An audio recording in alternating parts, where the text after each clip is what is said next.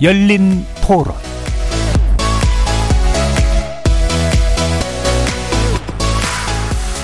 안녕하십니까. KBS 열린 토론 정준희입니다.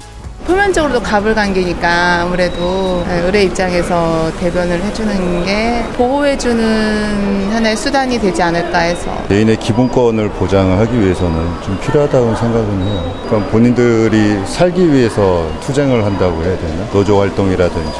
근데 그게 어떻게 누가 정답이라고 또 말할 수 있는 것도 아니잖아요. 노란봉투법 그런 건 말이 안 되죠. 노동계가 너무 지금 그렇잖아요. 힘이 센데 또 그런 힘을 자꾸 줄 필요가 있나. 지금도 그 해결을 못하고 있는데 기업하기 너무 힘들어요. 노동자 입장에서는 어느 정도 공감이 가는 부분이긴 한데 지금 현재 대한민국 사회에서는 사실 가장 중요한 부분 경제 부분이잖아요. 발의됐을 때 경제적으로 미치는 그런 영향은 심도 있게 고민해 봐야 되지 않겠느냐. 노사 측의 관계를 정부 입장에서 조금 더 정리를 해줄 필요가 있다고 느껴지는데. 거리에서 만나본 시민들의 목소리 어떻게 들으셨습니까? 회기를 이어오던 국회가 7월 들어 잠시 휴식기를 가지고 있죠. 이 뒤로 찾아올 첨예한 대치 현안은 산적해 있는데요. 지난달 30일 여당 의원들의 퇴장 속에서 야권 주도로 본회의에 부의된 노동조합 및 노동관계 조정법 개정안, 이른바 노란봉투법이 대표적입니다. 이 법안의 취지에 대해 노동계와 야권, 그리고 경제계와 여권이 전혀 다른 평가와 해석을 내리고 있는 건 익히 알려진 바, 한쪽에선 합법적 노조 활동 보장법이라고 명명하고 다른 한쪽에서는 불법 파업 조장법이라 부르는 전혀 다른 입장 사이에서 다리를 놓을 방법은 정말 없는 건지 갈등의 당사자인 노동계, 경제계, 그리고 관련 전문가 모시고 자세한 내용 논의해 보겠습니다. KBS 열린 토론 지금부터 시작합니다. 살아 있습니다. 토론이 살아 있습니다. 살아있는 토론, KBS 열린 토론. 토론은 라디오가 진짜입니다. 진짜 토론, KBS 열린 토론. 오늘 토론 함께 하실 네 분 소개해 드립니다.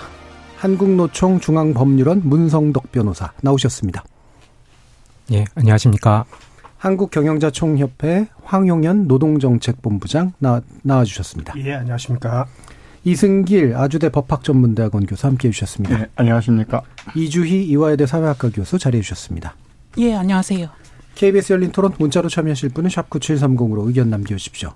단문은 50원, 장문은 100원에 정보 용료가 붙습니다. KBS 일라드의 모든 프로그램은 유튜브를 통해서도 함께하실 수 있습니다. 어, 국회 본회의에 이제 부의된 노동관계법, 노조법 개정안, 이른바 노동, 노란봉투법, 어, 뭐 계속해서 갈등의 이제 대상이 됐었는데, 어, 몇 번 다룬 바도 있습니다. 어, 이, 어쨌든 본회의에 부의된 상태이긴 하니까요. 이 법안을 둘러싼 논란, 현재까지의 논의 지형, 어떻게 보시는지 내분 의견 먼저 들어보도록 하죠. 문성덕 변호사님. 네. 일단 노란봉투법이 어떻게 시작됐는지 그 이름과 유래에 대해서 먼저 좀 말씀을 드리려고 하는데요. 그 시간이 이제 2013년으로 거슬러 올라갑니다.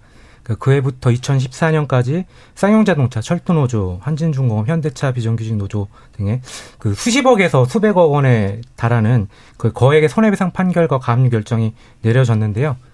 실 파업을 결정하고 실행하는 것 자체가 굉장히 어려운 일입니다. 그런데 그 결과로 평생을 갚아도 어, 평생을 벌어도 갚을 수 없는 돈, 평생이 아니라 몇천 번을 환생을 해도 갚을 수 없는 돈을 그런 거액의 손해배상 판결이 내려졌고요. 그리고 가압류 결정이 내려지면서 많은 노동자들이 목숨을 끊었고 그 가족들까지 고통받았습니다. 그러던 차에 마침 수, 시사 주간지 그 시사인의 독자가 47억 배상 판결, 쌍용자동차의 47억 배상 판결을 보고 상상도 안 되는 큰 액수이지만 4만 어, 7천 원씩 10만 명이 모아서 낸다면은 책임질 수 있지 않겠느냐 이런 편지와 함께 4만 7천 원을 봉투에 담아서 보내왔고요. 예. 그 편지가 불씨가 되어서 노란 봉투 캠페인이 시작됐습니다. 어, 이효리 씨를 비롯한 유명인들이 유명인들도 이 4만 7천 원 기부에 동참을 해서 큰 관심을 이끌어냈습니다. 이런 움직임들이 동력이 되어서 2015년 4월에 당시 19대 국회에서 노동조합 및 노동관계 조정법 개정안을 발의를 했는데요. 이 법이 노란봉투법으로 불리게 됐고 20대, 21대 국회에서도 같은 취재 목적으로 발의된 법안들을 노란봉투법이라고 지금 통칭을 하고 있습니다. 예. 노란봉투법의 이제 그 부의된 현황에 대해서 총평을 일단 들어보려고 했는데 노란봉투법 자체의 연원을 이제 설명을 해주셨습니다. 지금 한국노총에서는 어, 이게 어떻게든 통과가 돼야 된다라고 보시는 입장이신 거죠? 예, 맞습니다. 예. 네네. 황영영 본부장님. 일단 노동조합법은 한 사업장의 사용자와의 근로자의 관계만으로 끝나는 게 아닙니다. 이거는 전 산업 그리고 국가 경제에 영향을 미치는 아주 중대한 법입니다. 예. 근데 지난 정부에서는 아이로 핵심 협약 비준이 핵, 어, 주 쟁점이었습니다. 그리고 아이로 핵심 협약 비준을 목적으로 노조법 개정을 했는데요. 지난 정부에는 단결권 차원에서 해고자 실업자의 기업별 노조 가입을 허용을 해줬어요. 그리고 노조 전임자에 대해서 급여 지급을 금지를 했는데 아, 금, 급여 지급을 할 경우는 형사처벌 조항이 있었습니다. 그걸 삭제시켜줬어요. 그리고 비종사 조합원에 대해서도 아, 사업장 출입에 대한 근거를 마련해 줬습니다. 저희 계획에서도 아, 노동조합의 단결권을 어, 확보를 하되 반대로 사용자의 대항권도 같이 논의를 해야 된다라고 예. 해서 대체홀로 허용이라든지 그리고 사업장 점거 금지라든지 그러다 같이 좀 국제적 기준에 맞게 같이 논의를 해야 된다고 했는데 그 당시에 사용자의 대항권은 전혀 반영이 안 되고 어, 근로자들의 단결권만 확대가 됐습니다. 예. 근데 이번 법안은 거의 더해서 좀 사용자 개념을 실질적이고 구체적으로 지배 결정할 수 있는 자, 근로계약 체결 당사자가 아니다 하더라도 실질적인 지배 결정권이 있으면 사용자에 해당한다. 그리고 또 어, 노동쟁의 개념에 관련해 가지고도 근로조건의 결정에 관한 주장의 물자를 또 결정이라는 말 뺐어요. 그리고 그래서 아, 쟁의 개념을 많이 확대를 시켜놨습니다. 근데 이 사용자 개념이라는 건요 단순치가 않아요. 이거는 우리 노조법에서는 각종 그 형사처벌적이 많이 있습니다. 예. 그래서 이 명, 개념이 명확하지 않으면 누가 사용자인지 사용자가 되면 노조법상의 의무를 이행을 해야 돼요. 이행하지 않게 되면 각종 형사 처벌 받게 되어 있습니다. 근데 이게 실질적인 그 구체적인 지배 결정이란 말은 매우 추상적이에요. 예. 그러니까 모든 쟁점을 처음에 다 얘기하실 수는 없으니까 예. 쟁점 풀어서 할 거니까 일단 핵심이 되는 것은 예. 뭐 핵심 협약 아일러 핵심 협약 비준 자체를 뭐 반대하시는 건 아니는 것 같고 그거를 하려면 이제 경영계 측에도 대항권을 줘야 되는데 지속적으로 노동계 쪽에 유리한 것들 그렇습니다. 그리고 정재계 그러니까 재계에 영향을 미칠 수 있는 기타 예. 부분까지도 좀 위험하게 들어가 있다. 그렇습니다. 일단 이렇게 보는 것 같습니다. 자 이주희 교수님. 예, 저는 너무나 앞서간 노동시장 변화에 비해서 너무나 뒤늦은 대처였고, 그래서 지금이라도 빨리, 예, 개정되어야 한다고 생각합니다. 예. 지금 우리 노동법은 이제 포디즘이라고 불리는 대량 생산 방식 시기에 선진국에서 마련된 걸 뭐 뒤늦게 산업화한 우리가 모방한 것인데요. 이 시기에 기업은 시장의 불확실성을 줄이기 위해서 다양한 기능을 다 하나의 조직 안에 포함시킨 수직적 통합체였습니다. 예. 근데 이제 lean production이라는 기술 혁신이 있었고 신자유주의 이념이 합쳐지면서 기업들이 사내하청, 사회하청, 소사장제, 위탁, 도급 등으로 회사를 파, 이제 분열하고 파편화시켜 왔거든요. 그러니까 하청 회사들끼리 경쟁하면 임금을 낮출 수 있기 때문이죠. 그러니까 주주의 극대화를 위한 자본시장 요구가 주요한 추동력이었습니다. 그래서 저는 이런 현실 하에서 현행 노동법이 그대로 유지된다면 이 단일한 사용자 개념을 유지한다면 노동인구의 대다수가 노동법적 보호 밖에 둘- 있을 수밖에 없게 되고 우리 법은 적어도 기업이 오로지 사용자로서의 책임 회피를 위해서 고용을 줄이는 회의는 막아야 한다고 생각을 합니다. 예. 그래서 기업의 적절한 법적 책임을 어, 부여해서 이 파편화된 일터가 가져오는 사회적 문제를 최소화해야 된다고 생각하고요. 특히 노동시장 이중 구조를 해결하겠다는 게 이번 정부와 대통령의 주요 의제 아니었습니까? 저는 그런 정부 정책에 매우 부합하는 법이고 이 노동권보다 더 효과적으로 양극화된 노동자의 저임금 노동자의 상태를 개선시킬 수 있는 방법이 없기 때문에 저는 대통령과 정부도 적극 환영하려 주리라 기대를 해 봅니다. 기대가 예. 될, 아, 실현될지는 모르겠지만. 예, 현행 노종법 그리고 노조관계법은 대량 생산, 대량 고용 시대에 회사 단위로 뭔가 진행되던 방식이었다면 이제는 경량화가 일어났고 직접 고용도 잘 안 하는데 거기에 맞는 노조법 개정 필요한 거 아니냐라는 너무 뒤늦었다 이렇게 보시네요. 이승길 교수님. 예. 그 앞서서 뭐 다양한 얘기들을 많이 해주셔서 저는 그냥 단단한 게 이게 19대, 20대, 21대 이제 법안이 그 제출됐었다고 그랬는데 사실은 그 세계 3대 그 법안 비교를 해보면은 지금 현행 노조법 개정하고는 좀 다른 부분들이 좀 있습니다. 예. 그리고 이제 또 하나는 어, 나중에 얘기하겠지만 노란 봉투법이라고 이렇게 이제 네이밍이 돼 있는데 정확히는 이제 노조법 2조 3조에 대한 개정 내용인데 그 예. 내용이 사실은 노동법 중에서 이제 집단적 노동 노동관계법에 대한 노사관계의 어떤 힘의 균형 문제에 관해서 어, 이 정의 개념이나 뭐 이런 것들을 건드리면서 굉장히 그 힘의 균형 부분들을 기울게 할 수 있는 그런 법 체계입니다. 그리고 예. 이제 외국 입법례를 봤을 때에도 아, 이렇게 개정하는 것이 외국 입법례하고 부합되는 것인가라는 부분에서도 좀 더 충분한 논의가 필요한 법 구조이다. 그래서 어 여러 가지 이제 이 시기에 대한 부분들이 현행 사실 이제 국회 구조를 보게 되면은 뭐 전에도 할 수 있었는데 왜 지금 하는가라는 부분들 관련해서는 약간의 그 정치권의 유불리에 따라서 예. 어, 지금 저 야당 쪽에서 다수당인 그런 쪽에서 좀 밀어붙이는 또 어떻게 보면 이제 대통령 거부권도 운운되는 상태에서 예. 이렇게 하는 부분들이 많은 좋은 취지는 있을 수도 있는데 그 내용의 여러 가지 정황적으로 보게 되면은 좀 이렇게 의도 부분들이 예. 좀 이렇게 입법하는 데 있어의 효과를 생각하면은 굉장히 좀 부정적인 부분들이 많이 나타나지 않을까라고 그렇게 생각이 듭니다. 예, 뭐 취지상으로 인정할 수 있는 부분도 있으나 여전히 무리함을 포함하고 있다면 뭔가 좀 조정이 필요할 텐데 왜 이렇게 무리하게 밀어붙였을까? 음. 아마도 대통령에게 정책 부담을 안기기 위함인 것 같다라고 내부적으로는 좀 해석하시는 것 같아요. 뭐 이 부분은 또 포인트가 약간 또 다른 부분이기 때문에 이 묶어가지고 이제 쟁점으로 이제 들어갈 텐데요. 어, 핵심은 물론 이제 한쪽에서는 합법 파업의 범위를 확대시켜 준 거다. 다른 쪽에서는 불법 파업을 조장한다. 이거 굉장히 둘 중에 어느 하나가 맞을 수밖에 없는 표현이라 가지고 논리적으로 되게 충돌하잖아요. 근데 이걸 지금 논의 논의하면은 너무 이제 본론 바- 바로 들어가는 거니까 말씀 주신 2조와 3조의 내용을 좀 짚어보죠. 아, 2조가 이제 바로 이제 사용자 범위에 관련된 것, 근로자 범위에 관련된 건데요. 이게 아까 이제 황 본부장님께서는 이게 굉장히 이 부분을 흔들 수 있는 어, 측면이 있다라고 보셨으니까 그거 일단 먼저 좀 더 얘기해 주시고 어, 문성덕 변호사님의 반론 한번 들어보겠습니다. 아, 현재 지금 노조법 2조 위에서는 사용자 개념을 이렇게 정하고 있어요. 사업주, 사업의 경영 담당자, 그리고 그 또는 그 사업의 근로자에 관한 사항에 대하여 사업주를 위해 행동하는 자라고 해서 사업주 개념입니다. 그래서 예. 이 사업주 개념 관련해 가지고 현재 지금 대법원 판례에 일관되게 여기서 사용자라 하면 명시적, 묵시적인 근로계약을 맺고 있는 자를 예. 얘기를 하고 있어요. 근데 이번 개정안은 자, 그- 자 근로계약 체결의 당사자 아니더라도 상관없이 예. 그냥 무조건 어, 근로자의 근로조건에 대해서 실질적이고 구체적으로 지배 결정할 수 있으면 이걸 사용자로 본다. 네. 그렇게 이해를 하고 있습니다. 그래서 사용자 범- 범위를 뭐 몹시 매우 확장시켰을 뿐더러 이 실질적이고 구체적인 지배 결정이라는 개념이 뭐냐. 예. 에 대해서 상당히 아, 노사 간에 앞으로 이걸 둘러싸는 혼란이 많이 생길 겁니다. 예. 그리고 방금 말씀드렸듯이 어, 노조법에서는 어, 사용자에 대해서 각종 의무를 부과하고 있어요. 그리고 또 어, 이행하지 않을 경우는 형사처벌까지 부과하고 있습니다. 근데 우리 헌법에서는 아, 재형법정지에서 명확성의 원칙을 매우 중시 여겨요. 예. 그러니까 이 사용자에 해당하게 되면 노조법을 준수를 해야 되고 그걸 준수하지 않았게 되면 처벌을 받게 되는데 지금 내가 사용자가 될지 안 될지 매우 불명확합니다.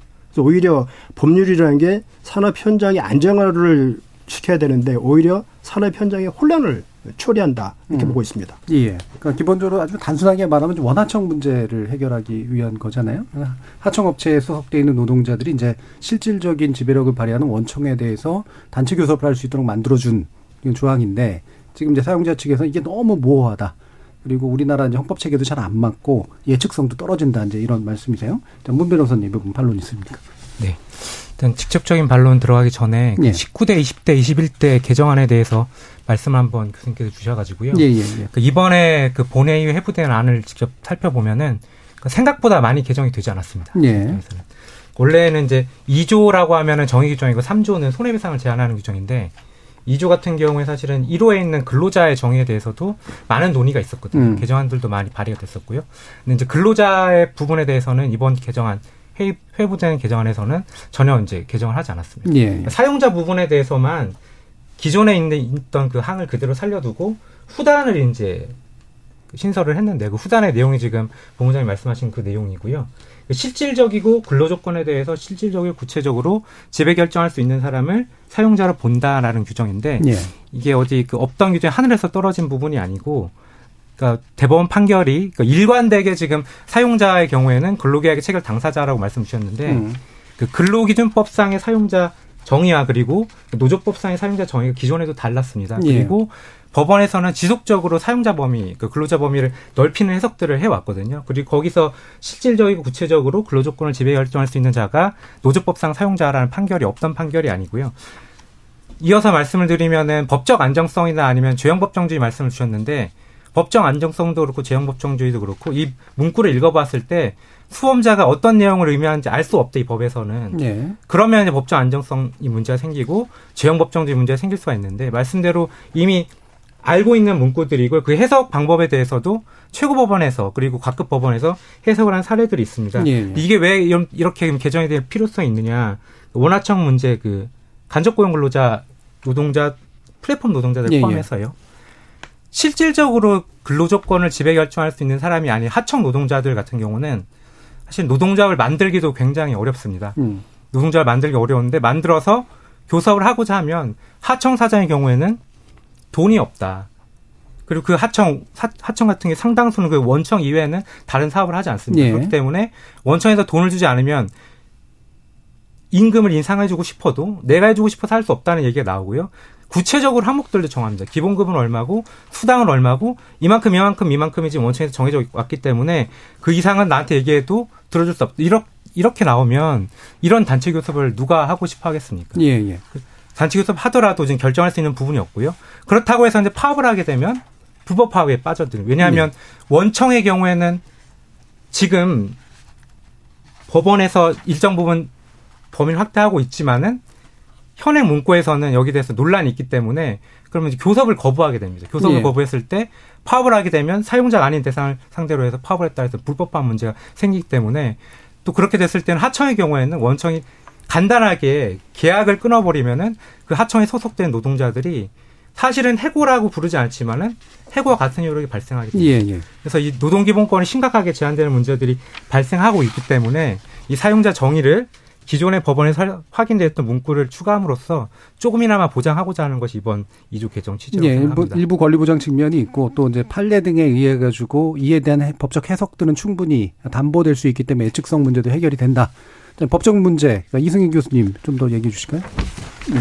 그러니까 이제 약간 좀 그 전문적인 분야이긴 한데 그 현행 이제 노조법에 그 법안이 상정된 걸 보면은 사실 이제 노사 관계라는 것은 사용자가 있고 그에 대한 상대가 근로자로 네. 어, 근로 관계 내지는 어, 근로 계약 관계가 전제돼 있는 건데 이번 이제 이 사용자 개념 관련해서는 조문이 근로 계약의 체결이 당사자가 아니더라도 그러니까 이제 근로 관계 계약 관계가 없더라도 이제 아까 이제 말씀하신 원청이 이제 모든 책임을 져야 될 수 있는 교섭에 응해야 되는 그래서 이제 사실은 이제 원하청만 얘기를 했는데 사실 하청은 이제 자동차로 보면은 2차 밴드도 있을 수도 있고 예, 예. 그것이 뭐 드는 바에는 6차 밴드까지 가는데 그럼 6차 밴드에 있는 하청 근로자가 원청에 대해서 교섭합시다라고 했을 때 이 규정으로 보면 해석적으로 가능하게 돼 있습니다. 사실. 예. 그러니까 이제 모든 노동조합이 생기면은 원하청 관계에 있을 때 그런 부분이 되는데 사실은 이제 아까 이제 국내 그 대법원 판결까지 났지만은 우연히 이 부분 관련해서 왜 이렇게 우리는 판결이 났을까라는 부분에 관련해서 좀 살펴본 그 경험이 있는데요. 어, 똑같이 이런 사례에 관련해서 일본에서도 사례가 있었어요. 근데 이제 거기서는 이 조문과 관련된 부분에 비교한다 그러면은 어, 이 근로자의 근로 조건 이렇게 하질 않고 근로자의 기본적인 근로 조건에 대하여 했고 이제 기본적인이라는 근로 조건이 하나 들어가고 예. 우리가 실적 지배설이라고 하는 부분들에 관련해서는 거기서는 현실적이고 구체적인 지배 결정. 네. 약간 이제 표현들이 좀 틀린데요. 어, 여기서는 이제 그 관계에 관련해서 근로 계약 관계가 기본적으로 전제돼서 그 관련해서 좀 사용자성을 부분적으로 인정해 줄 수 있다라고 그러면은 어, 기본적인 근로 조건 그러니까 근로 시간이나 임금이나 네. 뭐 이런 부분들 관련해서는 얘기를 좀 할 수 있겠다. 근데 이제 일본 사례 문제가 됐을 때는 그 아사히 방송 사건이라고 해서 우리 이제 KBS 와 있지만은 그 사건 내에서 보면은 약간 특수성이 있습니다. 그러니까 일본에서도 그건 굉장히 특이한 사건이었는데 네. 그 부분을 우리는 이제 대법원에서 똑같은 논지로서 판결함으로 인해 갖고 음. 굉장히 이제 법리를 구성하는 데서 여러 가지 문제를 야기할 수 그러니까 있는 대법원 판결에 있고요. 좀 문제가 있었다라고 보시는 예, 예. 거네요. 그리고 이제 그 고용주라는 이 사용자라는 부분들 관련해서는 아까 같이 이제 원화청 관련돼서 그 관계를 맺으려고 그러면은 근로관계가 있다 그러면 1차 정도에 대해서 어느 정도 얘기를 할 수 있는 부분들이 있는데 2차, 3차 막 계속 내려가게 되면은 그 고용주가 누구야?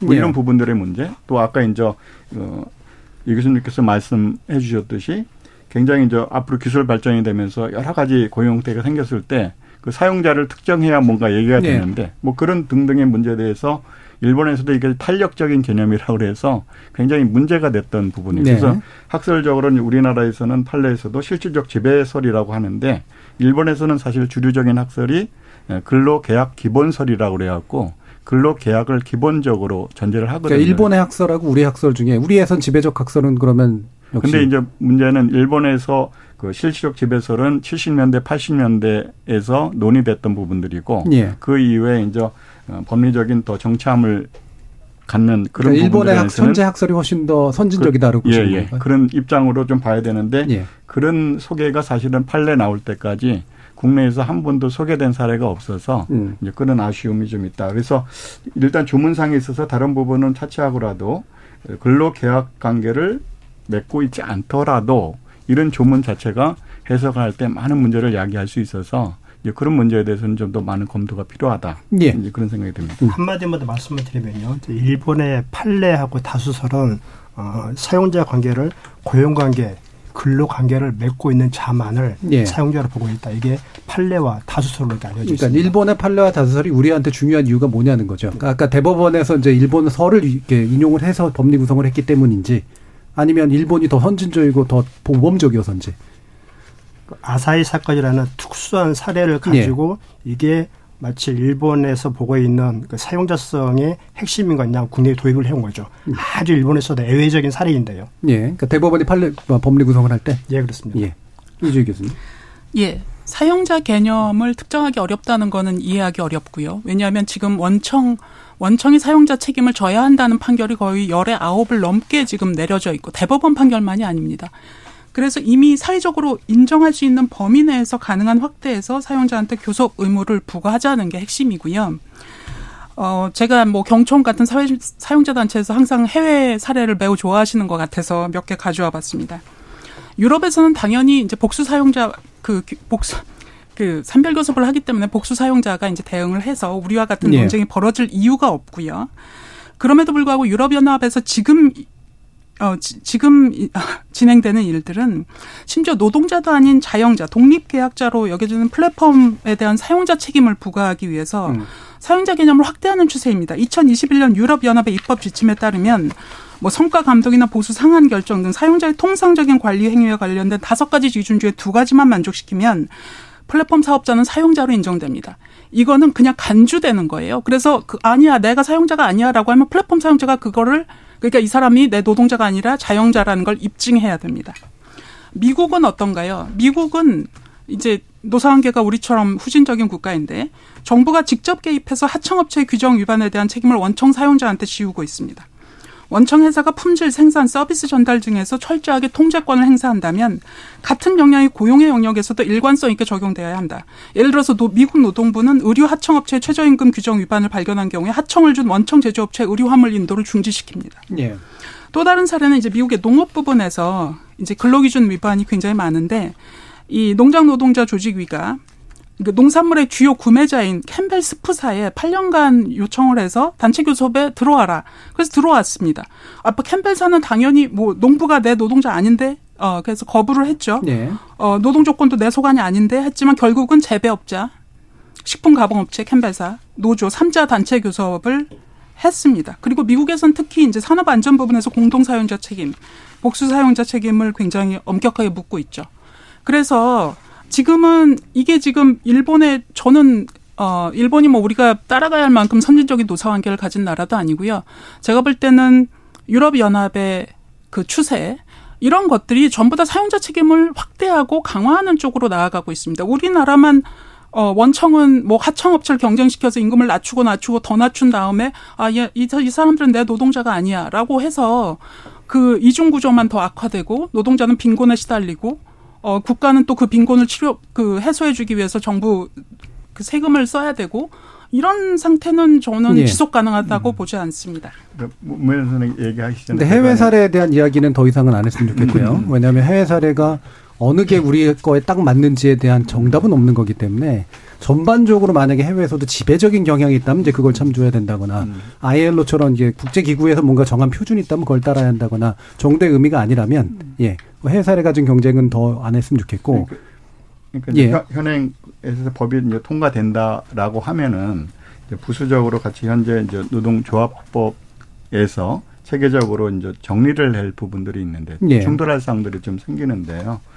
어, 교섭 창구 단일화 제도라고 저희는 있습니다. 그래서 이제 그런 부분들을 어떻게 할 것인지 또 오늘 전반적인 다 문제는 되지만 이제 노동쟁의 대상 또 단체 교섭 대상 이런 부분들에 대한 설정 문제 또 하나는 이제 어, 우리는 조정을 받기 전 노동위원회를 가는데 조정 절차 관련해서 당사자 적격이 있어야 뭔가 이렇게 저기 하는데 그런 문제들도 좀 명확하게 이번 법이 되면은 그것을 좀 클리어하게 해결이 되는데 다 이게 충돌 문제가 됩니다. 그러니까 예. 그러면 개념 문제는 바꿔놓고 나머지는 그냥 알아서 하라라고 하게 되면은 어, 노동조합이 결국은 이제 지금 파업에 대한 손배 문제는 얘기는 하게 되는데 이제 그런 부분들이 훨씬 확대가 되면서 그 정리되는 이런 부분들에 관해서도 또 다른 부작용들이 있기 때문에 이제 그런 부분들을 해서 이제 결국은 좀 충분하게 숙고를 해서 전반적인 체계 내에서 잘 합법화 입법화됐으면 좋겠다라는 그런 부분들이 지금 계속 예, 얘기가 그럼 이승균. 교수님의 의견을 짧게만 다시 요약해서 주시면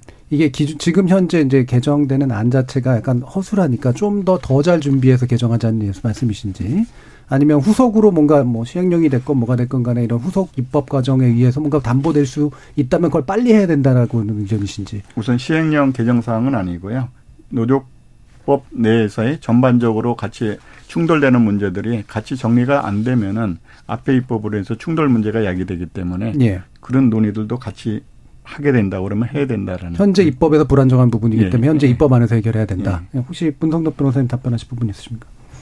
그 교수님 말씀 주셨던 부분이 이제 그 강론에 해당하는 예. 제가 보기에는 이제 세밀한 부분들이기는 한데요. 그러니까 그런 부분들의 문제는 지금 개정 대상이 2조, 3조이기 때문에 발생하는 문제들이고 사실은 그 교섭 창구 단일화 제도 자체가 문제가 많습니다. 그래서 교섭 창구 단일화 자체가 그 복수 노조 설립을 허용했음에도 불구하고 네. 교섭권은 한 사업장에 이제 예. 한 노조만 원칙으로 하고 있는데 그렇기 때문에 이제 위헌적인 제도 때문에 발생하는 문제들이기 때문에요. 그것 때문에 그 뒤에 있는 다른 세부 규정들을 개정을 해야 되느냐 그 필요성이 있다면 이번 개정 이후에 저는 충분히 논의할 수 있는 부분들이고 교섭 창구 단위화 절차와 관련된 여러 그 내용들은 또 시행령이 많이 있습니다. 그래서 시행령 개정을 통해서도 보완이 가능하다고 생각합니다. 예. 자, 그러면 이 부분, 이렇게 모든 쟁점을 다 다루긴 그러서요. 예, 노동쟁의 범위가 확대된다. 2조 5항에 관련된 부분이죠. 어, 이주희 교수님, 이 부분이 이제 필요하고 하다고 생각하시는 이유를 먼저 좀 말씀 주실까요? 어, 지금까지 우리가 이제, 어, 이렇게 보니까 저만 비법조, 비 법학 전공자인데요. 어, 솔직히 말씀드리면 해외에서는 그 법학자가 이렇게까지 노동, 노사 관계에 개입하는 경우가 그렇게 많지는 않습니다. 노사 법치주의라는 건 제가 정말, 해- 그, 정말 들어본 바 없는 얘기고, 예. 노사 자치주의가 맞거든요. 어, 그러므로 우리나라에서는 지금 개별적인 노사 관계에 관련된 것만 그 쟁의의 대상이 된다. 그리고 집합적 노사 관계 그거는 안 된다. 권리 분쟁은 불인정한다. 이런 그 노동법의 제약으로 인해서 굉장히 많은 쟁의 행위가 그냥 불법으로 되어 버립니다. 그러니까 정당한 노동쟁의 행위의 범위가 지나치게 협소하다는 것이죠. 저는 노사가 무엇을 논의할 것인가, 무엇을 교섭할 것인가는 그들의 자유 영역에 속해야 된다고 믿고 예. 이 정도 개정이 되는 거는 매우 합당하다고 보는 입장이고요.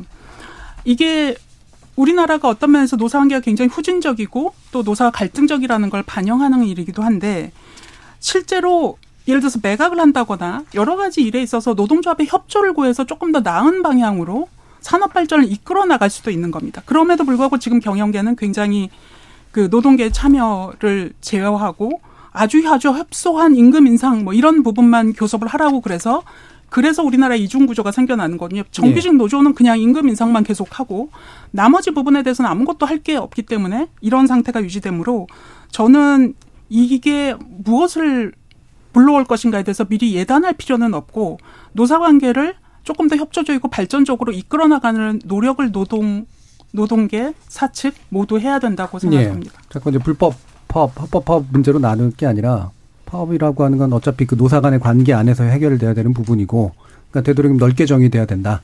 그래서 이미 너무 좁으니까 이 정도 넓히는 것은 그 수상 문제가 아니다라는 견해이시니까요. 혹시 이승기 교수님 이 부분 간단하게라도 반론 있습니까? 예.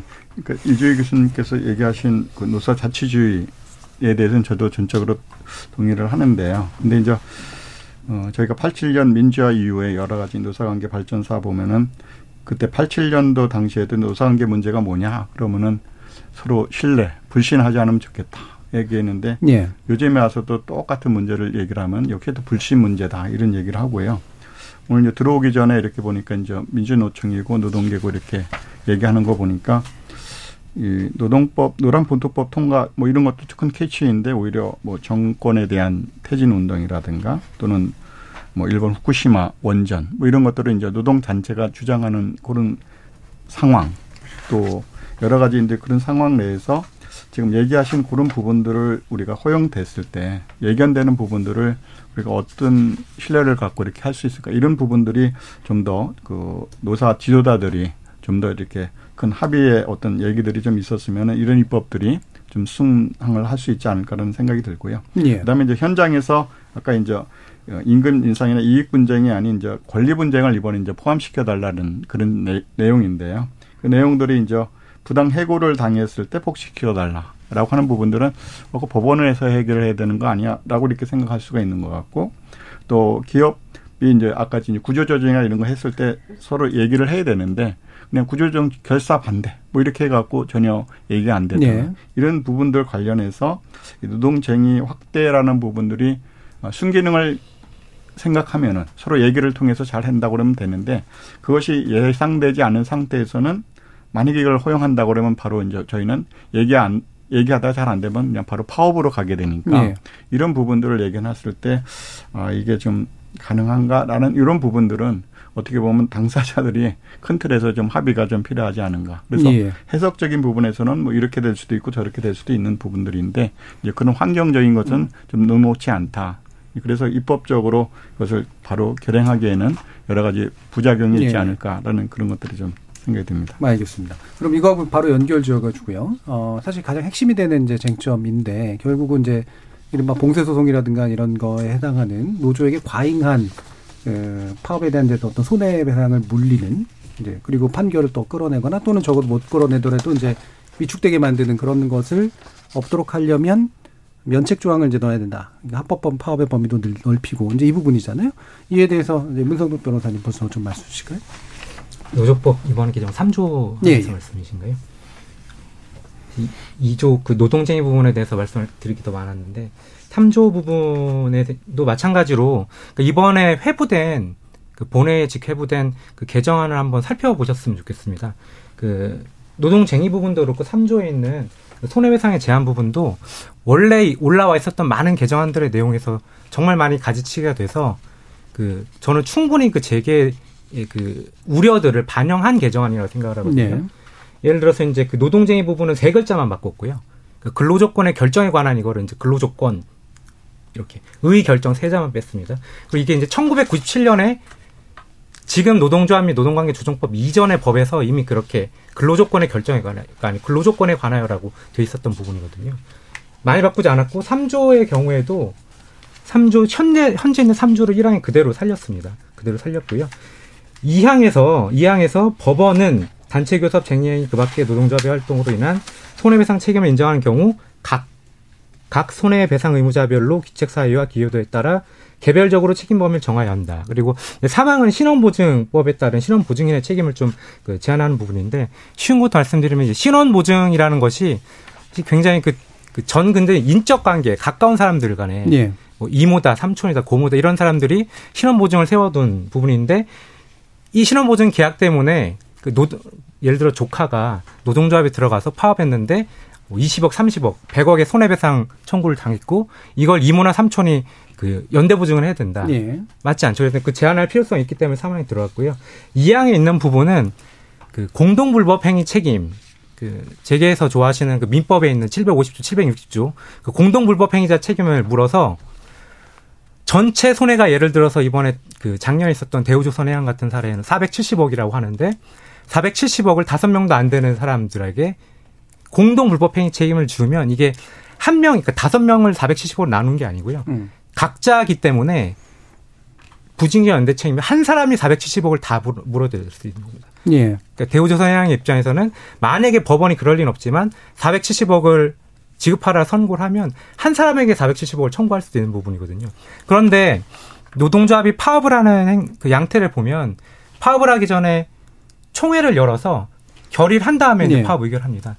단체 행위거든요. 거기 있는 조합원 개개인은 사실 노동조합이 결정한 부분들에 대해서 자기가 정해진 부분들을 가담을 하는 것에 불과합니다. 그런데 전체 손해에 대해서 공동불법행위 책임을 지어서 손해를 전 손해를 지금 한 사람 한 사람 한 사람이 부담한다고 하는 거는 그 자기 책임의 원칙에도 반한다고 생각을 하거든요. 그리고 이 부분에 대해서는 대법원에서도 대법원 그 대법원에서도 책임 제한의 필요성이 있다는 그 부분에 예. 대해서 공감을 한다고 얘기- 얘기하고 있습니다.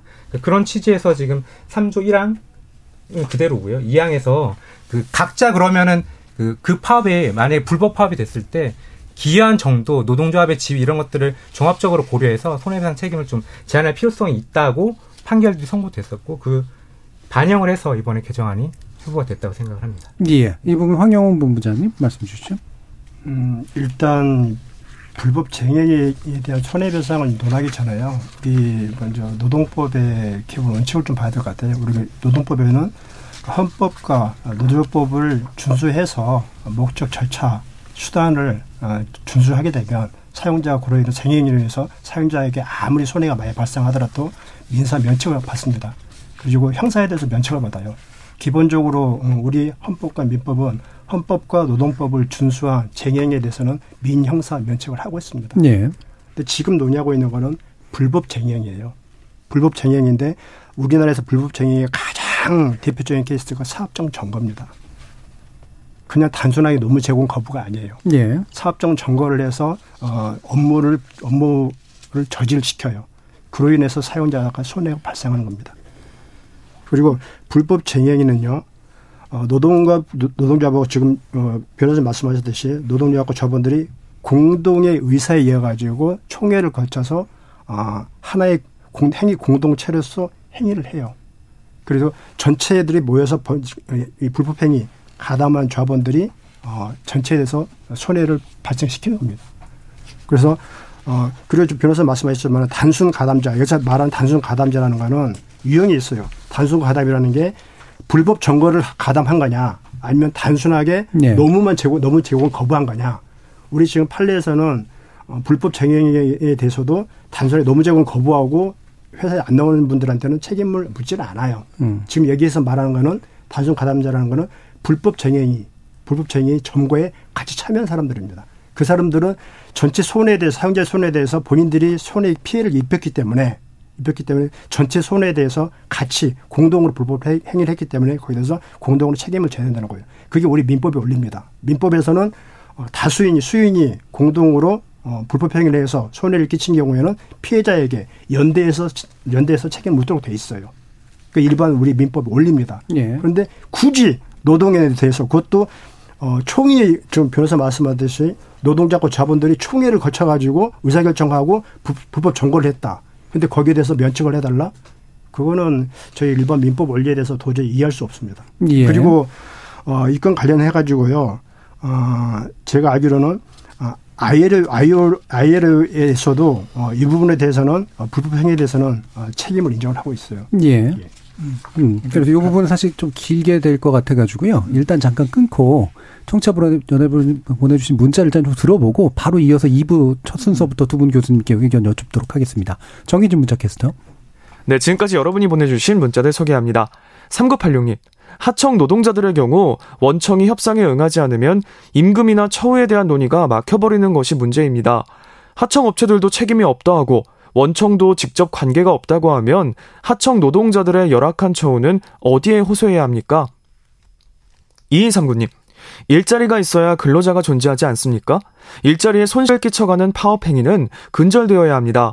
파업으로 인한 손해는 파업자가 부담해야 형평에 맞다고 봅니다. 이사오구님, 플랫폼 노동이나 원청, 하청 등으로 고용관계가 점점 복잡해지기 때문에 사용자 범위가 넓어지는 것은 당연한 수순이라고 봅니다. 라고 보내주셨고요. 3285님, 쌍용차 사례까지만 해도 이해할 수 있는데 이걸 법으로 만들어서 손해배상 책임을 줄인다는 게 좀 지나치다고 생각합니다. 4706님, 노동조합의 정치 파업도 문제지만 노동권에도 보장된 쟁의 행위 자체를 불법으로 보는 시각도 문제가 있습니다. 임금 교섭이나 처우 개선 문제를 노동자와 사용자가 대화와 타협을 통해 결론을 얻어낸다면 더할 나위 없겠지만 그렇지 않을 경우 노동자들이 사측을 향해 행사할 수 있는 정당한 쟁의 행위는 법적으로 보장해줘야 하지 않겠습니까? 유튜브에서 냉장고님. 사용자 책임을 자꾸 키운다면 누가 창업을 하고 누가 사업을 하려고 하겠습니까? 노동권도 중요하지만 균형을 고려했으면 좋겠습니다. 라고 보내주셨네요. 네, KBS 열린 토론. 이 시간은 영상으로도 생중계하고 있습니다. 유튜브에 들어가셔서 KBS 일라디오 또는 KBS 열린 토론을 검색하시면 지금 바로 토론하는 모습 보실 수 있습니다. 방송을 듣고 계신 여러분이 시민 농객입니다. 계속해서 청취자 여러분들의 날카로운 시선과 의견 보내주세요. 지금까지 문자캐스터 정의진이었습니다. 토론은 치열해도 판단은 냉정하게 복잡한 세상을 바꾸는 첫 걸음은 의외로 단순할지도 모릅니다. 평일 저녁 7시 20분 당신을 바꾸는 질문 KBS 열린 토론 정준희입니다.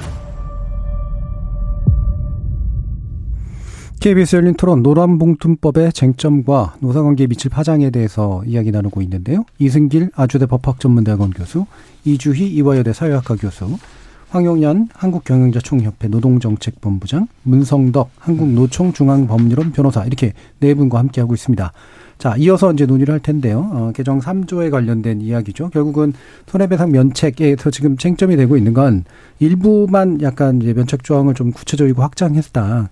특정한 사람들의 너무 과도하게 책임이 집중되거나 아니면 또 이게 연대 책임으로 과하게 넘어가는 부분들을 이제 단속하는 의미가 있다에 대해서 이제 황 본부장님은 이 우리 민법 체계상 아, 이안 맞는 그런 이제 그 법률 개정 아니고 또 동시에 기존의 법정에서 이제 판결을 내릴 때 아, 부당하게 이렇게 과한 책임을 어, 개별 노동자에게 안기는 방식으로 판결 내지 않았다. 책임의 어떤 크기를 보고 판결을 내려왔다. 이런 얘기를 해주셨어요. 이 부분에 대해서 이승기 교수님 아까 좀 얘기하시려고 하는 게 있었던 것 같은데 먼저 좀 들어보죠. 우선 아까 문면께서 그 노동자인 개념 관련 조문에서 그 글자 세 개 이게 빼는 거다 이렇게 말씀을 하셨거든요. 그게 내용이 이제 근로 조건의 결정에 관한 주장의 불일치. 근데 거기서 이제 근로 조건의 결정이라는 글자를 빼는 거거든요. 그러면 이제 조문에서 빼는 거니까 뭐 쉽게 뺄 수가 있죠. 근데 이제 그 효과라고 그럴까 그 의미가 이제 아까 분쟁이 생겼을 때 이익 분쟁에서 할 수 있는 부분들이 그 결정을 뺨으로 해서 권리 분쟁이라는 것이 포함이 되는 겁니다, 사실. 네. 그렇게 되니까 이제 파업의 정당성 연계되는 부분하고 우리는 연계가 되게 돼 있어요. 그러니까 단결권에서 노동조합이 단체 교섭을 하다가 그 교섭이 잘 안 되면은 파업을 하는 거거든요. 네. 그러니까 이제 그 단체 교섭의 대상이 되는 걸 갖고 얘기하다가 결렬이 되면 파업하는 것이 정당한데 대상이 안 되는 걸 갖고 파업을 하면 그게 불법 파업이 되는 거거든요. 예. 그러니까 그런 측면에서는 글자는 세 글자 바꾸는 거긴 하지만은 그 효과는 좀 엄청나게 그 구조가 좀 달라진다라는 것을 어, 입법할 때 좀 우리가 주의해야 될 부분들이 있고요. 그다음에 이제 이 손배 청구 관련된 이 구조는 사실은 이제 뭐 입법론적으로 보면 다 비슷하게 다 돼 있습니다. 그러니까 네. 불법 파업에 대해서는 민영사 책임을 져야 되고 그다음에 불이익한 기업에서도 이제 징계라든가 이런 걸 할 수가 있는데 정당하다라고 하면은 그렇지 않게 면제를 해주는 겁니다. 근데 이것은 굉장히 결사체에 대해서 특별한 보호를 해주고 네. 있는 그런 성격이거든요. 그래서 이제 어 이번 이제 대법원 판결 자체를 오해를 해서 그것을 그대로 이 입법이 된 것이다 이렇게 해석을 하면 안 되고요. 그러니까 대법원에서 이번 판결 현대자동차나 쌍용 자동차 판결은 아, 불법 파업은 인정을 한 겁니다. 근데 이제 다만 이제 손해배상 책임을 어떻게 물을 것인가 관련된 부분들이 좀 어, 달라진 부분들인데 결과론적으로는 대법원 판결을 존중해야 되긴 되는데 이제 민법 하시는 분 입장에서는 이게 일반적으로 받아들일 수 있을까라는 그런 해석적인 부분들이 좀 달라서 예. 이번에 이제 대법원에서 소부에서 판결을 했습니다. 그래서 오히려 이걸 전원 합의체에서 판결을 했으면은 이런 논란들이 좀 적어질 수도 있었는데 네. 이게 굉장히 대법관의 어떤 의도적인 뭐 이런 것들이 아닌 오해를 사게끔 하는 그런 판결이 돼서 그 부분도 지금 논란을 좀 필요하다라고 일단은 말씀을 드릴 수 논란이 있습니다. 필요하다고 예. 좀더 이제 논의를 해볼 필요가 예. 있다. 예. 이주 교수님. 예. 일단 민법이 이렇게 자주 등장하는 게 개인적으로는 편치는 않습니다. 예. 민법은 대등한 계약 당사자를 전제하고 만든 법이고요. 대등하지 않기 때문에 노동법으로 보호하고 있는 것이고 아까 본부장님 말씀하신 그 민법의 원리에 맞지 않다.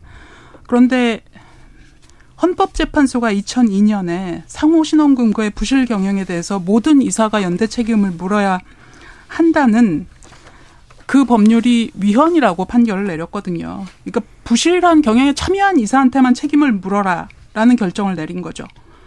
그러니까 손해를 야기한 사람이 책임을 져야 된다는 자기 책임의 원리를 적용한 것이고 이 법학자들께서 뭐 다른 의견을 가진 분들이 계시다는 얘기입니다. 결국 이런 의견을 제시하셨거든요. 민법의 해석과 적용은 헌법의 틀 안에서 이루어져야 된다. 헌법이 노동 3권을 보장하고 있고 심지어 이사들한테까지도 이렇게 공동 책임을 지지 않는데 왜 노동자들한테만 그런 연대 책임을 물어야 된다는 것입니까? 그리고 불법 파업에 대해서 손해배상을 져야 한다는 데 대해서 심지어 저도 동의합니다. 예. 그런데 그 금액이 너무 어처구니가 없는 거예요. 다른 국가 예를 들지 마시라고 하지만 다른 국가에서 이 정도로 하는 데는 제가 본 국가는 아무 데도 없습니다. 예. 470억 470억 손해배상 대우 대우조선 해양이 하면서 그 전에 8천억이 손해가 났다고 그랬어요. 이게 말이 안 되는 일이거든요. 배는 몇 년간에 걸쳐서 만들어 주면 될 뿐인데 어떻게 한 달, 두 달 파업을 했다고 8천억의 손실이 나며 이것도 결국은 4천, 470억으로 줄어들었고 이게 또 재판까지 가면 또 이게 더 줄어들죠.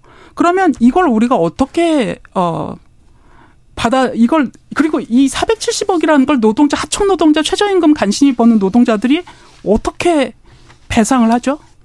그러니까 이게 도저히 이해가 안 되는 일인 예. 일이었던 겁니다. 예, 제가 회사를 무조건 들지 말라고 한 건 아니고요. 예. 예. 지배적인 경향이 있거나 보편적인 경향을 참조하자면 뭐 필요한 일이고 다툼의 여지가 있다면 이제 굳이 더 많이 얘기할 필요는 없을 것 같다 이런 의료였었고요. 뭐 말씀해서 그냥 제가 이해하기로는 일단 파업은 있었고 또 회사 입장에서는 파업으로 인해서 손실이 났다. 예. 근데 추정을 해보니까 그게 8천억이 됐다. 이런 거고 누구에게 책임을 물어야 되는데 8천억을 다 묻기는 사실은 그렇고 근데 파업은 뭔가 억제력을 좀 해야 되니까 어 적정한 금액 산출한 거. 결국 이제 법원에 가서도 사실은 어이 이법쟁이에 대해 손해배상 청구를 할 때 다 받아들이지는 않거든요. 네. 근데 그 전제가 뭐냐면 그 인과관계가 상당 인과관계가 전제된 상태에서 인정이 되기 때문에 뭐 시간은 걸리지만은 그런 부분들에서 사실 이제 법원에서도 이런 손해배상 청구 문제는 굳이 바깥에서 입법적으로 이렇게 할 것이 아니고 법원에서 지금 엄격하게 해석하고 있으니까 라는 부분들을 좀 하는 입장들이 있거든요. 그러니까 이번 판례도 그, 그거보다 좀 진전된 형태로서 네. 나타난 것이기 때문에 사실 이제 파업 자체에 대해서 파업은 무조건 해도 되고 기업의 손실들은 무조건 감당하라라는 부분들은 이제 파업의 행태를 좀 우리가 또 볼 필요도 있지 않은가라는 생각은 듭니다. 네, 굳이 그러니까 입법으로 밖에 뭔가 막으려고 하거나 보호하려고 하지 말고 어쨌든 법원의 판결이 쌓이면서 뭔가 조정이 되는 방향으로 네. 가면 좋겠다. 이런 얘기신데요. 아직까지 법원의 판결도 여전히 좀 문제가 있다라고 보시는 거잖아요. 네. 예. 어쨌든 요거는 좀 갭이 좀 있고, 아, 이 부분에 대해서 혹시 또 황 본 부장님 더 말씀하실 분좀 해주시죠. 지금 사용자들이 그 불법 쟁행에 대해서 터무니없이 이제 손해배상 청구를 하느냐, 이제 노동계에서 자꾸 그 문제를 제기를 하는데요. 우리 통계를 보면 어, 불법 쟁행에 대한 그 손배 인정률이 있어요. 인용률. 네. 인용률이 있는데 현재 이제 67.1%가 나와요. 네. 그러니까 불법 쟁행에 대해서 사용자가 손해배상을 청구를 했는데 거기에 대해서 법원이 인용해 주는 게 67.1%가 나옵니다. 네, 손해배상 하라고 한 게. 예, 인정해 주는 게요. 네. 그건 70% 가까이 나오고 있어요. 네. 근데 일반적으로 전체 우리 손배 인용률이 한 57% 되는데 그것도 훨씬 높아요. 음. 그래서 사용자들이 그냥 무작위로 하는 건 아니에요. 그리고 또 손해배상 청구하고도 또 노사끼리 자율적으로 또 협의를 통해 가지고 또 어, 서로 간의 그 협의를 통해서 이제 소치화도 좀 합니다. 예. 한 절반 정도는 소치화도 하고요. 그리고 지금 이승규 교수님께서 말씀하셨듯이 우리 법원이 손해배상에 대해서 쉽게 인정을 안 해줘요. 엄격하게 상당인과 관계에서 엄격하게 인정을 합니다. 그래서 음, 인용률은 높은데. 예, 인용률 액수를 예. 액수를 예, 판정할. 때, 액수 예, 예. 판정할 때 그리고 예. 또 그러니까 변호사님 말씀하셨듯이 또 법원에서는 또 책임에 대해서 책임자에 대해서 책임 제한까지 또 해요. 예. 사용자가 그 불법 쟁행에 대해서 사용자가 일정 부분 그 부분에서 기여를 했다, 음. 과실이 있다라고 한다면 그 부분까지 또 까줘요. 예. 책임 제한까지 해줘요. 그래서 법원이 상당히 엄격하게 손해배액을 인정하고 있고요. 반면에 손해 손배 인정률은 67%다. 예. 말씀드리고 싶습니다. 그러니까 인정- 인용률이 높다는 건 그만큼 불법성이 있다고 법원들은 대체로 보고 있다는 거고 예. 대신 구체적인 책임을 물을 때는 손해배상의 액수를 좀 깎아줘서 엄격하게 적용하는 방법을 취하고 있다. 예, 그렇습니다. 혹시 뭐 어, 문성욱 변호사님은? 그 불법 행위, 불법 파업으로 인한 손해배상 청구가 그렇게 많다는 것 자체가 그 파업의 범위를 적법한 파업의 범위를 좁혔기 때문이고요. 그만큼 대한민국에서 합법적으로 파업하기 어렵다는 거를 반증하는 거라고 생각을 합니다. 이 관련해서 어, 제가 드리는 말씀이 아니고요. 헌법재판소의 다수 재판관들이 했던 말씀 한번 읊어보겠습니다. 어, 단체 행동권과 관련하여 근로자가 근로조건 향상을 위하여 자주적으로 행사할 것을 정할 뿐 우리 헌법은 개별적 법률 유보 조항을 두고 있지 아니한데 노동조합법의 정의 규정으로 헌법상 단체 행동권 행사인 쟁의의 개념을 정리하는 것은 법률로서 헌법상 기본권의 범위를 축소하는 것이어서 부당하다. 그러니까 우리 헌법에는 재산권과 좀 다릅니다. 재산권의 경우에는 모든 국민 재산권 보장하지만 그 내용과 한계 자체를 법률로 정하도록 되어 있습니다. 예. 그 재산권의 내용이 뭐 한계 자체를 법률로 정하도록 하고 있지만 단체 행동권의 경우에는 헌법 33조 경우에는 그런 법률 유보 조항이 없기 때문에 기본적으로 모든 단체 행동권 행사는 합법인 겁니다. 불법을 묻- 묻는 것이 아니, 아니고요. 법으로 그런 것들 정하지 않도록 되어 있기 때문에 그리고 다시 한번 이번에 회부된 그 개정안을 살펴보면은 그 손해배상 청구를 못하도록 하는 개정안이 전혀 아닙니다. 예. 손해배상 청구를 할 수 있고요. 다만 이제 손해배상 책임을 물을 때그 손해배상 책임이 성립하는 부분이 있고 예. 범위를 제한하는 부분이 있는데 범위와 관련해서 개별적으로 그 기여한 부분, 불법 행위라 할때 그 불법 행위의 기여한 부분에 대해서 개별적으로 입증해서 자기 책임만큼을 지금 지라는 부분이거든요. 그리고 손해배상 청구와 관련해서 마지막으로 드- 드리고 싶은 말씀은 꼭 뭐 S그룹 노사전략 문건이나 아니면은 2009년에 그 국정원에서 있었던 문건을 말씀드리지 않더라도 이 소송이 너무나 노- 남용이 많이 되었습니다. 그러니까 실제로 이제 민법 얘기를 계속 하시기 때문에 손해배상 청구 소송을 하는 목적은 이 소송을 통해서 내가 받은 불법 행위에 따른 손해를 온전히 보전받고자 하는 게 이 손해배상 청구 소송의 목적이거든요.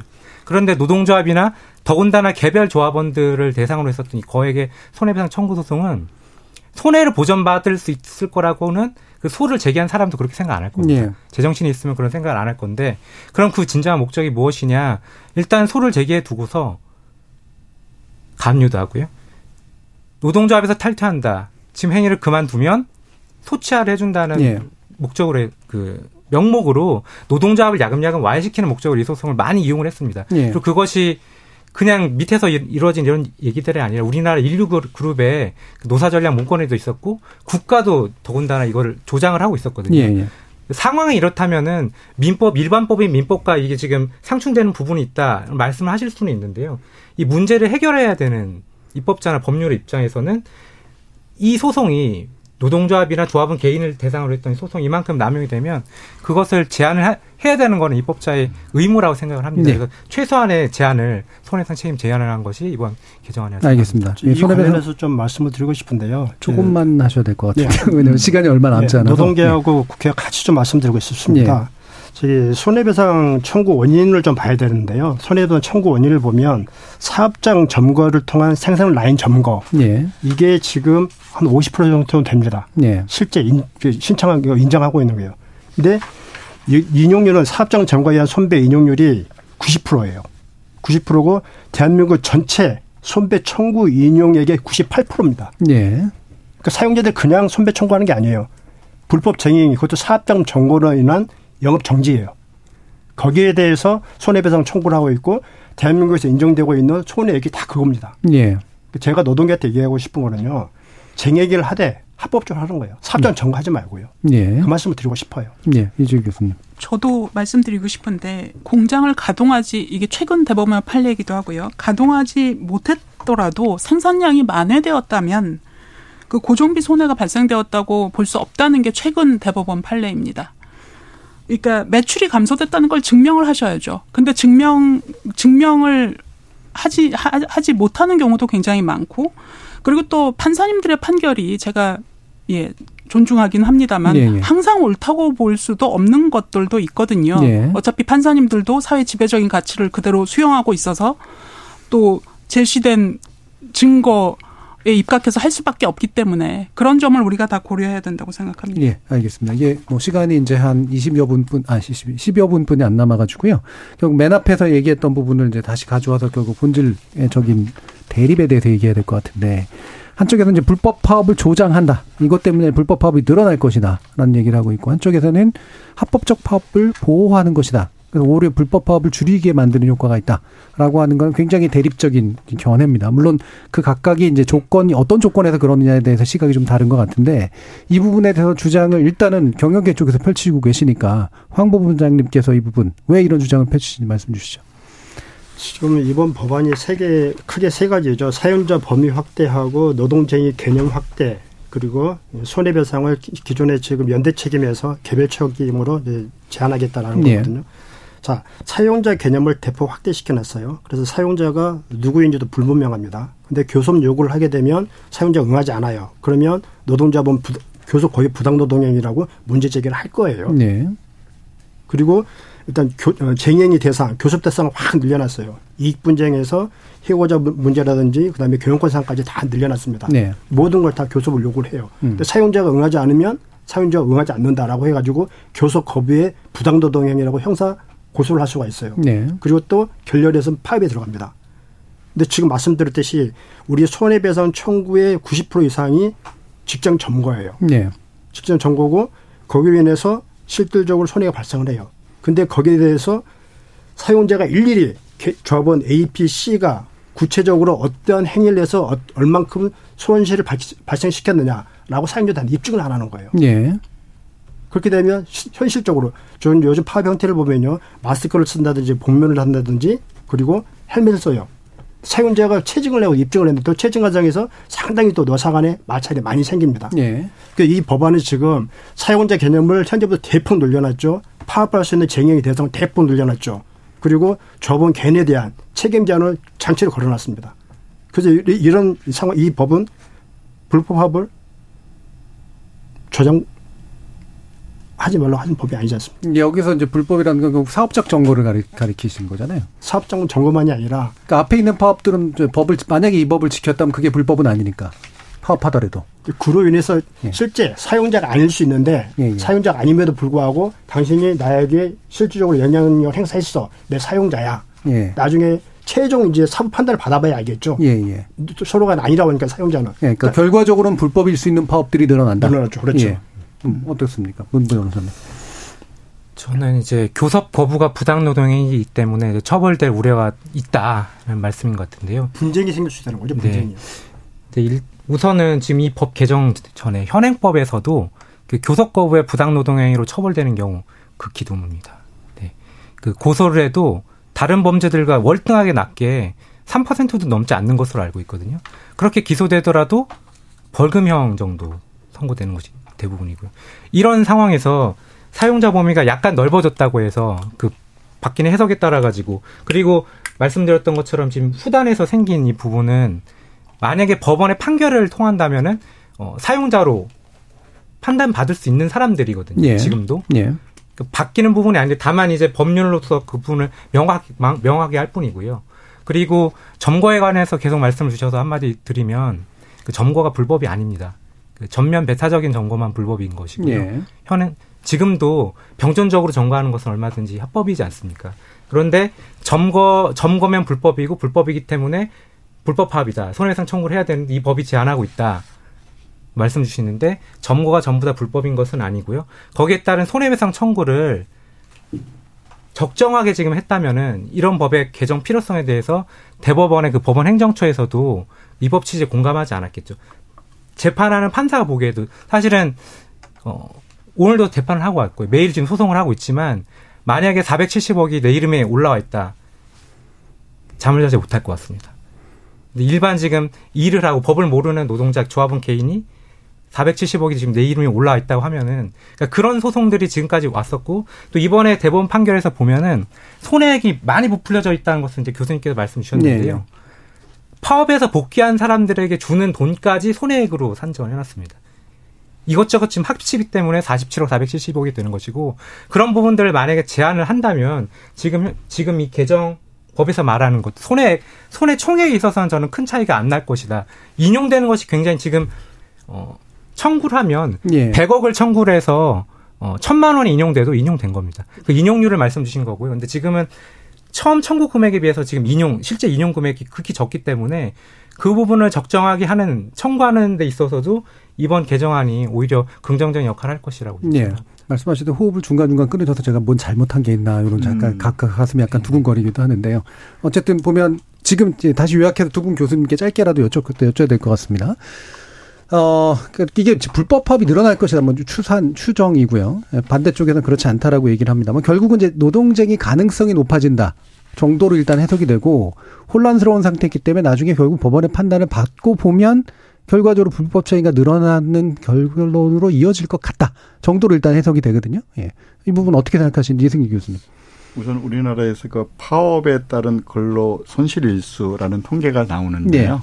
네. 근데 저희들이 이제 한국이라는 것은 얼추 한 38일 정도 되는데 일본은 0.1, 뭐 이렇게 갖고 이제 두 개를 비교하면 뭐 200배라든가 또 독일보다는 뭐 6배 정도, 미국보다는 5배 뭐 이런 식으로 해갖고 이제 손실 일수에 대한 또 논란은 있을 수 있는데 그런 그런 수치를 봤을 때는 이 파업에 대한 이런 부담들이 좀 기업에 분명히 있는 것 같고요. 네. 그다음에 이제 사실은 파업이라는 것은 최후 수단이거든요. 근데 이제 그 파업의 빈도 이런 부분들이 어 저희들이 좀 적은 것인가라는 이런 부분은 노사 분규 건수 네. 통계로 돼 있는데 그런 부분들 관련해서도 좀 약간의 자제들이 필요하고 또 음. 사용자들에게서도 약간 이제 진정한 의도가 그런 게 아니었다 할때 선배 청구할 때도 사실은 이제 자제를 예. 하는 예. 남용을 하지 않은 이런 부분들인데 결국 노사관계 문화 자체가 어 아까도 말씀드린 불신하다 보니까 뭐 모르는 것들이 그냥 서로 극대 극으로 가는 이런 것들이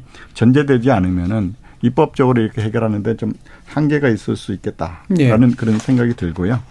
그다음에 이제 오늘 쭉 얘기된 거 관련돼서 이렇게 보게 되면은 아 입법적으로 이게 논의할 수 있는데 다양한 논의들이 좀 필요하겠다라는 음. 생각이 드는데 이제 국회의원님께서 잘 해주시긴 하시는데 좀 졸속 입법들이 좀 많이 있을 수도 있습니다. 네. 그래서 이제 그런 부분들이 이번 법안 같은 경우는 노조법에 관련된 큰 변화 사항이기 때문에 정말 국회 내에서 정말 충분한 논의를 해서 아까 대안도 뭐 나왔었다고 그러니까 그런 논의들을 해서 여야 합의로 좀 입법이 됐으면 좋겠다 예. 그런 생각이 듭니다. 그러니까 불법 파업 조장에 관련 관련된 명명에 대해서는 어떻게 생각하세요?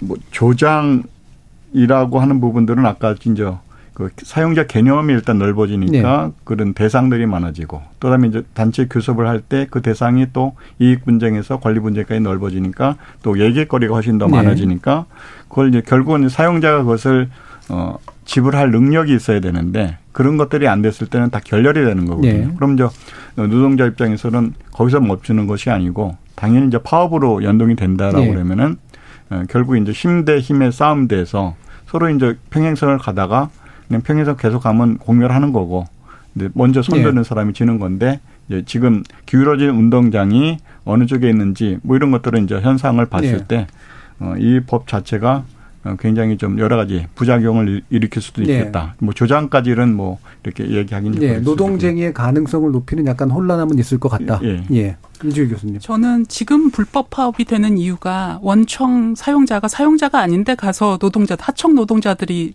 교섭을 하는 게 불법 파업이 되는 거거든요.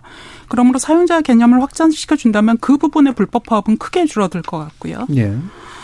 어, 그리고 쟁의권을 모든 선진 국가에서 인정해 주는 이유는 얘가 순기능을 가지고 있기 때문입니다.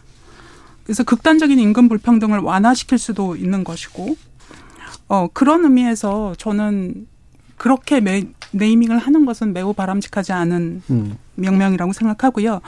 아까 초반에 이승길 교수님께서 이번 정권 아니 그러니까 야당은 자기가 정권을 가졌을 때 왜 그런 걸 안 하고 어 약간 음모론 비슷한 음. 수도 그렇게 들릴 수도 있는 말씀을 해주셨는데 정치적 결정을 한 예, 전임 정권이 그런 걸 못해서 지금 선거에 지지 않았습니까? 그래서 지금 야당이 지금보다 훨씬 더 열심히 노력해줘야 된다고 생각하고요. 표를 얻기 위해서는 저는 그런 의미로 생각했으면 좋겠습니다. 예. 뭐 그것 때문에 졌는지는 또 별개의 문제니까요. 예. 뭐 여러 가지가 있었겠죠. 예. 정치의 재구성을 토론하는 것 같아서 그거는 다르지는 뭐 그것 때문에 않겠습니다. 표를 안 준 분들도 계셨겠죠. 아무튼 예. 자 이제 마무리 발언해 주실 시간인데 시간이 약간 애매해서 한 3, 40초 정도로 해서 미처 다 이제 마무리 어, 마무리 발언으로 뭔가 좀 더 하고 싶으신 말씀 있으면 들어보도록 하죠. 예. 거꾸로 가보겠습니다. 이승희 교수님부터. 예. 오늘 사실은 이제 이 불법화에 대한 손배 청구가 이제 근자에 현대자동차하고 쌍용자동차 등 해갖고 이제 그 대법원 그 소부의 판결로 인해서 이 노랑분두법에 대한 네. 개정과 연계된 식으로 한 부분들에 대해서 대법원도 이례적으로 어 보도자들을 두 번씩이나 이뤄낸 적인데요. 개인적으로는 어 사실 우연히 든 들을 게. 대법원에서는 아마 언론이나 정치권에서 이렇게 지대한 관심을 갖는 대법원 판결에 대해서는 대법관들도 굉장히 심리적인 부담을 네. 갖고 계신 것 같습니다. 근데 이제 결국 사법부나 대법원의 독립성 이런 측면에서는 꿋꿋하게 나가실 것 같아요. 네. 근데 이제 이번 판결은 그럼에도 불구하고 이것이 사회적인 이해 충돌과 갈등 대립 등에 대한 이런 부분들에 대해서 최종 판단을 할 사항이면은 이건 이제 전원 합의체에서 판결을 할 사항이었거든요. 그래서 네. 이번 판결 같은 경우는 향후에도 이런 사항이라고 그러면 이제 전원 합의체를 통해서 판결이 됐으면은 사회적인 이런 그 집중과 관심들이 좀더 예. 적어질 수 있지 않을까 음. 그런 생각이 듭니다. 알겠습니다. 이주희 교수님 한 30초 정도 듣겠습니다. 예. 파업이 뭐 생산성을 악화시킨다 이런 우려가 많으신데요. 노동자의 수입이 줄어들면 중산층과 내수 기반이 무너지고 사회 통합도 약화됩니다. 그럼 기업한테도 좋을 것 없다는 말씀 드리고 싶었습니다. 예. 자, 황 본부장님.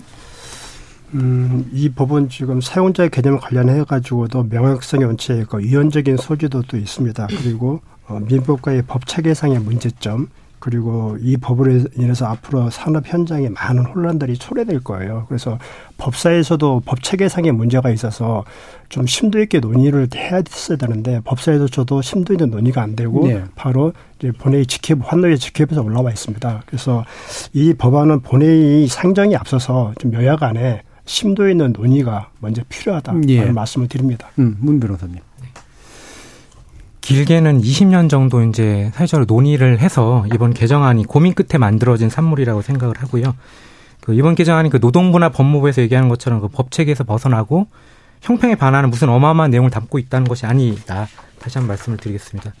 요즘에 정부와 여당이 그 환경과 건강을 염려하는 시민들의 우려를 괴담으로 치부하고 있는데요. 그 진짜 괴담은 노란봉투법에 대한 이번에 노조법 2, 3주 개정안에 대한 정부와 사측의 호들갑이라고 생각을 합니다. 그 머지않은 예가 있는데요. 그 시행된 지 지금 1년 6개월 정도 된 중대재해처벌법입니다. 그 당시에 세상에 없는 악법처럼 엄청나게 과정을 했지만 현재 그 예측처럼 되지 않고 있습니다. 그 중대재해처벌법이란 처벌이 지금 만연하고 있느냐?